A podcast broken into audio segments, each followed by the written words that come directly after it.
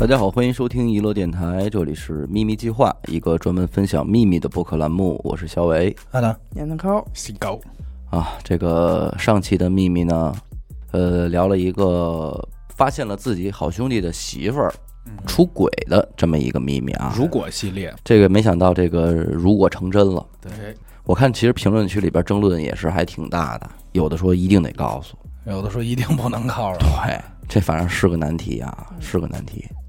然后这期的秘密呢，主人公是受了咱们应该是十四期，就是一个女孩，她出于自卑，所以没敢告诉自己的男朋友家呢是家住哪儿那个？对哦她可能说这个有点自卑，觉得自己家小区太破了，什么什么的。嗯然后这期的这个主人公呢，也是听了那期的秘密之后，哎，忽然想到了自己的这个秘密，可能有点异曲同工的意思了，都是连锁反应。连锁反应。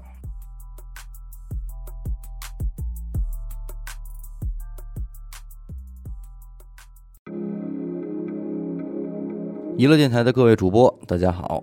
听娱乐电台有两年了，娱乐电台呢陪我度过了无数个熬夜工作的夜晚，也陪我度过了无数个通勤堵车的时光。对于各位主播，我是既熟悉又陌生，熟悉的像无话不说的朋友，定期向我诉说着你们的经历，而我呢，却作为一个倾听者，一言不发。陌生的又像是擦肩而过的路人，走在大街上可能也不会认出彼此。播客带来的这种距离感还是挺特别的。听了前几期那个自卑的女孩不敢跟男友说自己住哪个小区的秘密，让我萌生了投稿的想法。我的故事呢，似乎如出一辙，但却又有各自的无奈。不知道能否入选，但我还是想把自己的这个秘密呢分享出来。故事要从我实习的时候说起，距离今天呢也已经是七年前了。大学毕业的时候，到了一家公司实习，在那里结识了我的女朋友。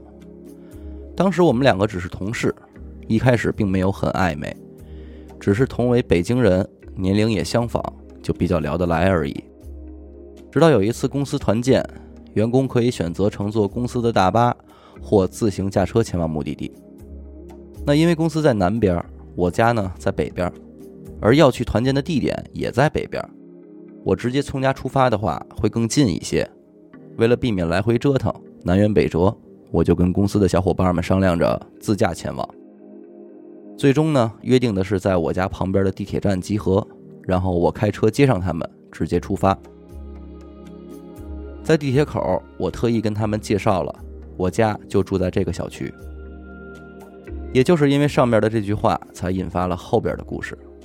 因为我家当时确实就住在这个小区，我没有欺骗任何人。可能听到这儿呢，大家都是一头雾水，这怎么就牵扯到欺骗了呢？那在此我就解释一下，那几年我爸沉迷上了赌博，外边欠了一屁股债，直到后来实在扛不住了，才跟我们坦白。最后想出的办法就是卖房子（括弧中间各种不愉快也就不多提了，不是什么重点）。反正卖掉的房款还完了债务之后呢，就所剩无几了。但这可是我家唯一的房子呀，意味着我们这一家子北京人就此就成为了北漂，开始了租房的生活。房子卖了以后呢，因为买家一次性没有那么多的钱，还要再等一段时间，所以我们是又住了半年的时间才搬走的。而那次团建就正好在那半年当中，所以当时那里应该还算是我的家吧。我跟同事说我家住这儿。其实也没什么问题，我也不可能去跟不熟的同事讲我家的这些糟心事儿，身边的朋友我都没说过，更别说同事了。但是事情就是这么寸，这么巧，我当时也并不知道她日后会成为我的女朋友。一开始我并没有意识到问题的严重性，更没想到这段感情会一直走到现在。可能刚大学毕业，对于爱情还是挺纯粹的吧，没有考虑和提及过那些物质的基础。当然，人家也想不到，我作为一个北京土生土长的男孩，连个家都没有了。在此，我解释一下，当时我家虽然没有房子住了，但是能有车开，也能租得起房，并不是说就直接穷困潦倒了。我爸后来经过一系列的事件改邪归正后呢，彻底戒了赌，也在正常的做生意。我也有班上，家里正常生活开支都没问题。只是会比以前拮据一些，肯定是没钱买房子了。在这强调一下，主要是怕有人杠我，说什么北漂比你苦多了，你这算什么之类的。我只是想分享我自己的真实故事，并没有想卖惨博大家的同情。可能只是我自己内心上的痛苦和这种莫大的心理落差吧。从那次团建之后，他就一直以为我家住在那里，我也只能一直假装我家就住在那里。就这样，我一装呢，就装了七年。哇塞，都是高手。好在我是一个男生，并不像另一位女性主人公那样被男朋友接送。一般我俩出去都是我开车去接送她。所以这还不是一个大问题，但其他事情呢也很难接受。比如女朋友要给我买东西，那肯定要我的收货地址啊，我没办法，只能说你就寄到单位吧。我不想快递送到家，让我妈唠叨我问东问西的。但这并不是长久之计。有一次女朋友要给我家的猫买猫粮，说她家的猫吃了特别好，特别爱吃。我说那你把链接给我吧，我自己买就行了，别让你花钱了。她说不行，必须她买，因为她很喜欢我家的猫。后来实在拗不过她，我就只能发了我家原来那个小区的地址，而且编了一个压根儿就没有的单元号和房间号。后来快递到了，快递小哥找不到地址，就给我打电话。我说实在不好意思，帮别人买的填错了房号，您就给我放驿站吧，下班之后我再去取。哎，后来关于快递这种事儿可太多了，我就不一一赘述了。后来有一次，我们去夜店玩，喝酒，我喝多了，他就非要送我回家。我用最后的意识说自己很清醒，但其实当时晕的都不行了。可为了不露馅儿，还是强装镇定的说自己能回去。然后他就帮我打了车。那个时候街上还没有共享充电宝呢，当时我的手机没电了，所以打车的目的地当然还是那个熟悉的地址。在车上呢，我就睡着了。到了之后，司机叫醒我，我丝毫没有意识到我来错了地方，走着那条熟悉的回家路，单元门的密码也没有变。我上楼刚要开门的时候，脑子如同过了一道闪电，瞬间清醒了。这他妈不是我的家呀！那时候我实在绷不住了，我坐在楼道里，借着酒劲儿哇哇大哭，眼泪哗哗的流，心想这都是为什么呀？怎么就变成这样了呢？我在楼道里待了许久才走。我找门口的保安借手机的充电器，给手机充电，型号还对不上。凌晨三点，我也找不了别人，最后只能跟保安借钱打个车回家。我把身上的值钱东西都押给了他，才借了五十块钱。总之十分狼狈。再有就是每次经过那个小区的时候，女朋友都会提：“哎，你们家就是这个小区吧？”我还记得当初咱们怎么怎么之类的，我每次都只能敷衍的应付过去，也不敢多说话，怕多说多错呀。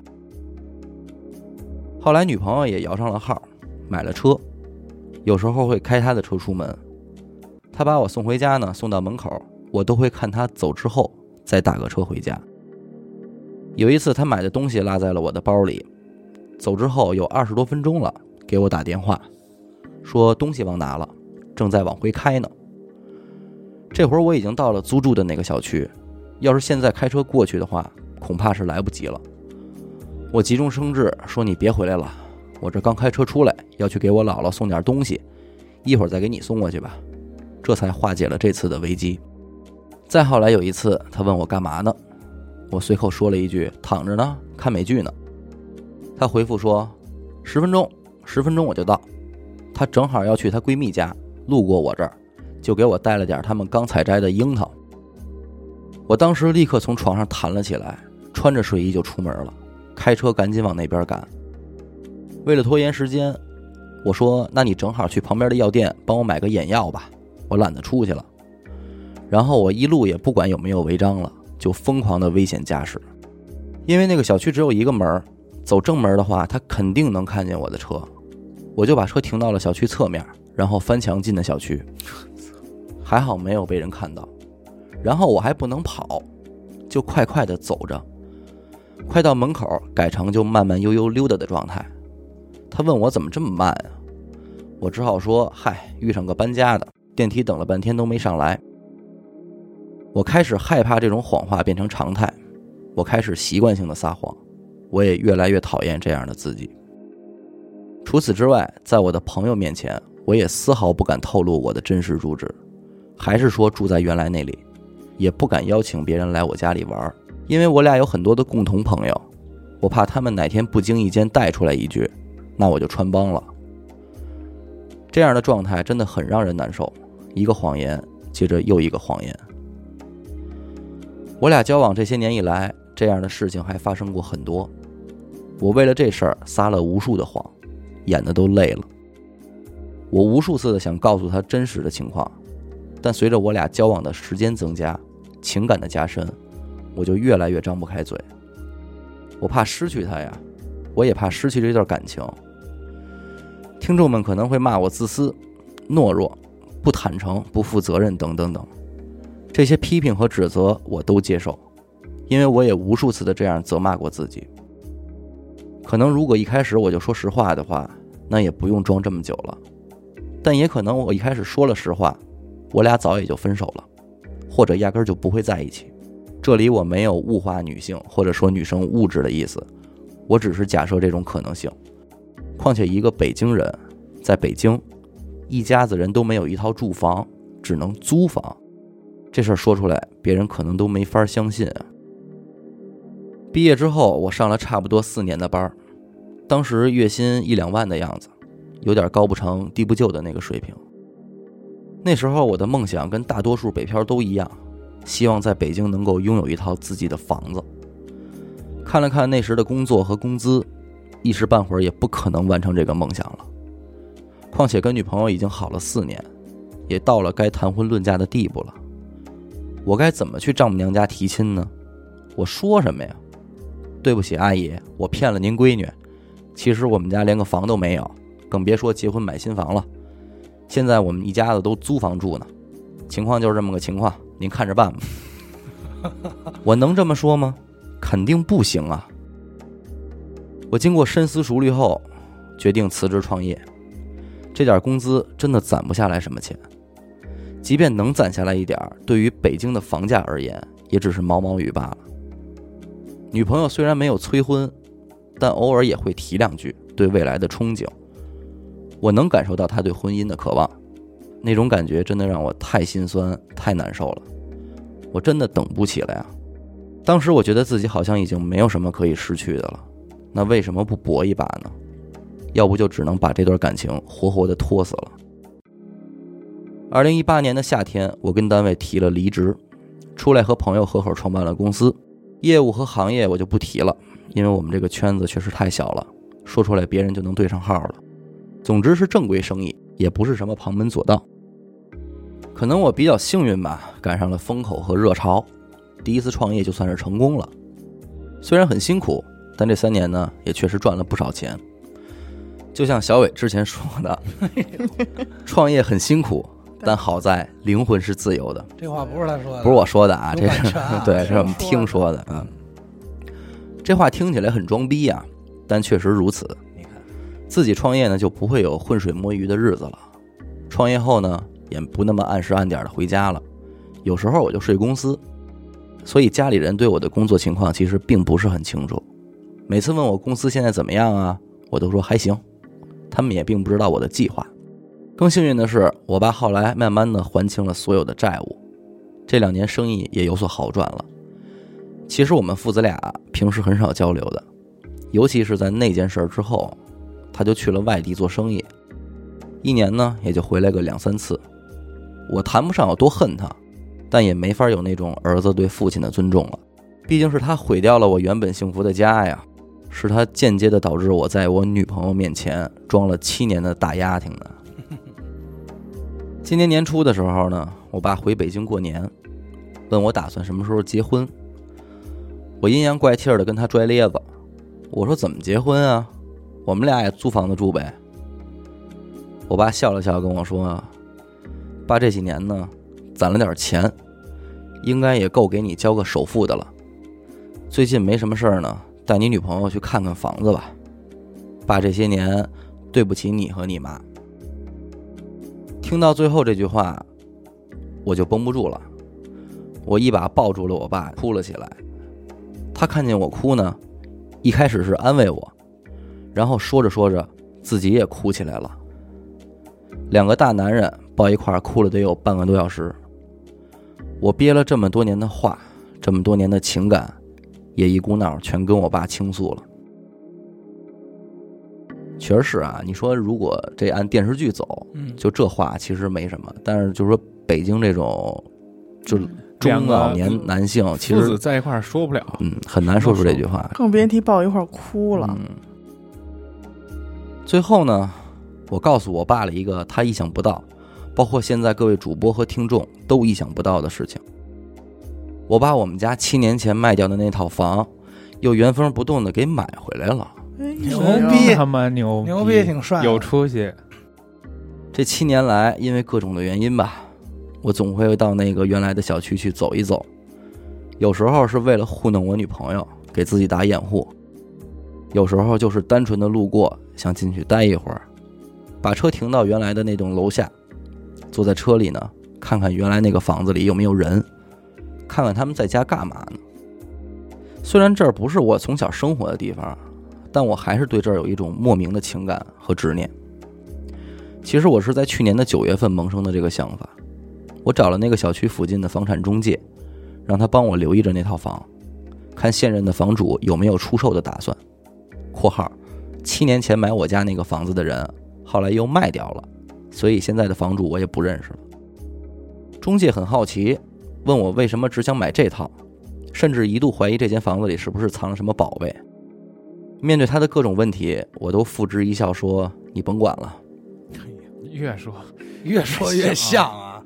好巧不巧，去年年底的时候呢，因为受疫情的影响，现任的房主在京生意经营不善，准备回老家发展了，着急出掉房子。所以我还是以一个比较合适的价格接手的，但尽管如此，这七年间价格也翻了差不多一倍了。这房子是以我妈的名义买的，但我没让她告诉我爸。当年我爸因为欠债太多，怕影响到我妈，所以俩人就办了离婚手续。虽然现在没事儿了，但也一直没再去复婚。我最后的要求是，房间里的所有家具和东西都搬走，我什么都不要。房主说他回老家也带不走啊。最终的协商是，他找收旧家具的把大件都弄走，我又叫了保洁公司把零碎清理干净。我拿着钥匙走进空荡荡的房子，仿佛进入了一个异次元空间，那种感觉既熟悉又陌生。地砖没有换，白墙变成了壁纸；厨房的台面没有换，卫生间里的浴缸没有了。我原来住的那个房间连窗帘都没换。这里的一切看起来是那么的陈旧破败，却又那么的充满生机。跟我爸说完之后，我带着他和我妈去了原来的家里。我妈一进屋就哭了，她说她能理解我为什么这么做，而我爸呢，更是深深的自责。这七年一路走来，我跟我爸好像在事业上都有所起色，赚到了一些钱，但又好像什么都没做。只是找回了本就属于我们自己的家。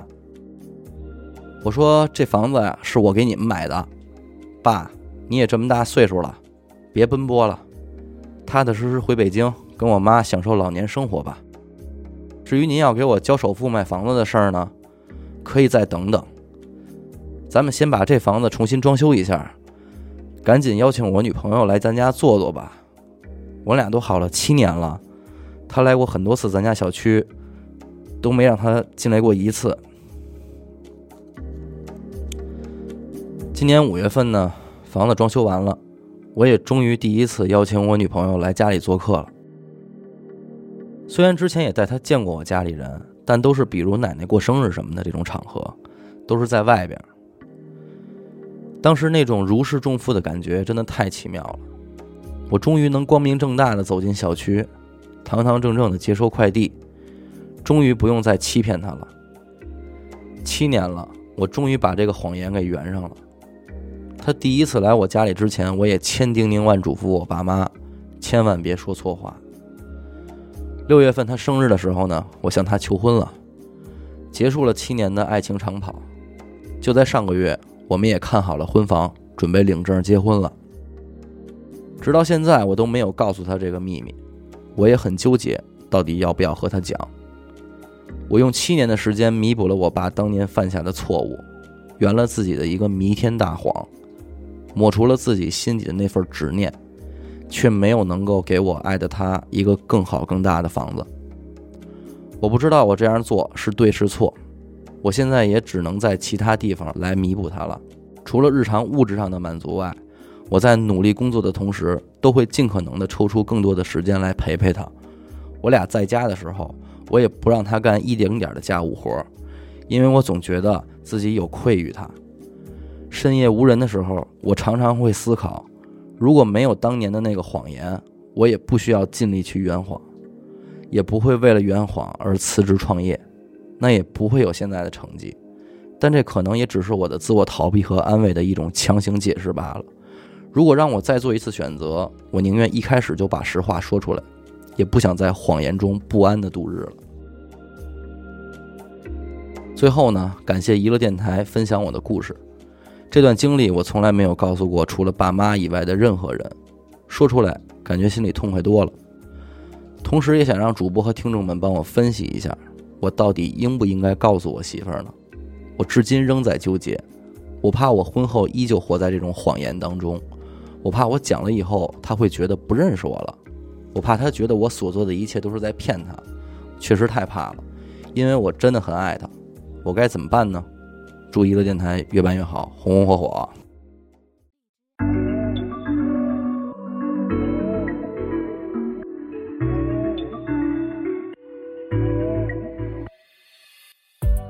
太牛逼了，这哥们儿，电视剧啊，这就是我觉得哥们儿写的不错，文笔肯定是好的哎呦，太委屈了，这个人，对赶紧赶紧让我媳妇儿来咱家坐坐吧。你刚才是不是有点要沁眼我？是我是我是约了约了约了太约了。嗯，是吧？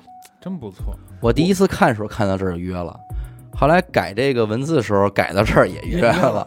然后念到这儿还对还是没忍住。对，这真不行。合着你剪的时候，估计还再约一回。